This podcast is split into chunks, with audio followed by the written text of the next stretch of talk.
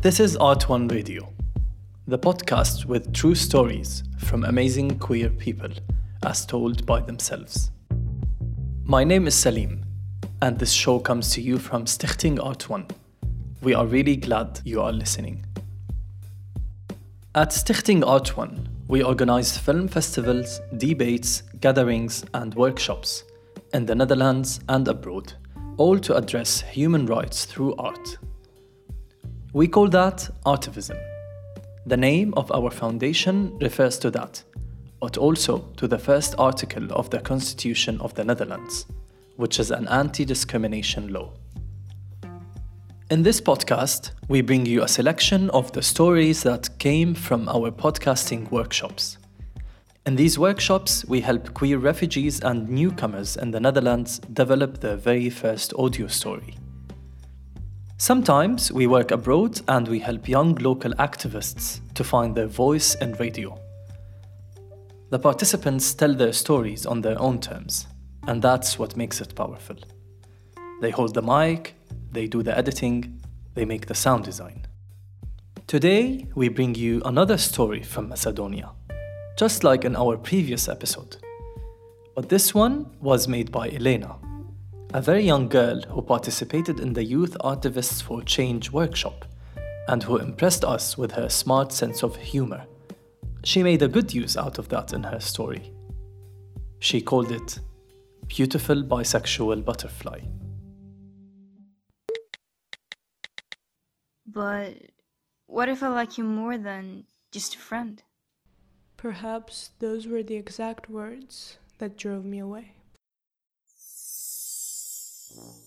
Hey you, yeah you, let me guess, you're probably thinking, not another boring love story. Nay, good sir, this is definitely not a love story, but simply a story of an incredibly confused teenage girl on her journey of self acceptance as she evolves into a beautiful bisexual butterfly. The three for most of my short life, I thought that I was as straight as a ruler, but soon I realized that there are bendable rulers, and that's when everything changed. I don't even know I could bend that much. There was me, a very straight Macedonian girl who questioned her sexuality very often, but never close to admit it since I was scared of judgment and the creepy church workers.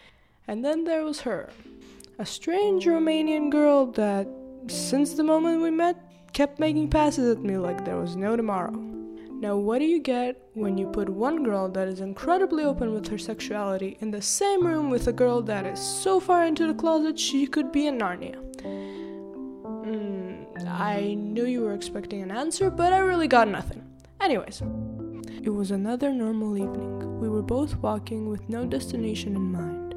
We walked in this fashion very often because for both of us it never mattered where we were going, but who we were with. We got to a nearby playground. We exchanged no words, just simple nods, as she took a seat on the swing set, looked at me, and said, So, um, what's your view on dating? Oh, uh, not the biggest fan of that. Oh, how come? We spent three hours on that swing set. It was the first time in a while that I had opened up to anyone and not regretted right, right away. After that day, we became much closer, and not even once did I think, this feels wrong. On the contrary, I was thinking, why didn't I meet her sooner?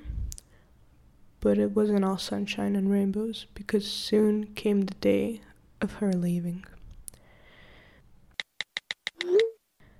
that would be funny, but we're just friends, so can't do that. But what if I like you more than just a friend?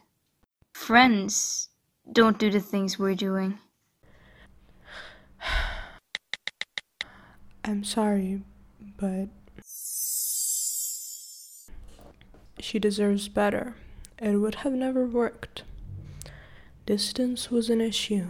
Those were the excuses I was giving myself. But in all honesty, I was just scared. Scared of people's reactions, scared of my family's judgment, and all the fingers that would be pointed at me. I was selfish and I never once thought of how she felt. In my attempts of never wanting to hurt her, I hurt her even more. And then the day of her leaving came, and I, I didn't even say goodbye. Months had passed, and I hadn't heard from her. When suddenly, she had gotten back together with her ex boyfriend, who she broke up with because she had rushed. She told me that she regretted missing her chance after what happened with us. She was happy, and so was I.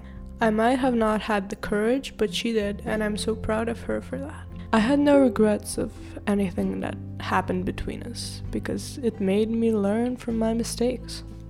Love is love, and everyone has the right to it, no matter your gender.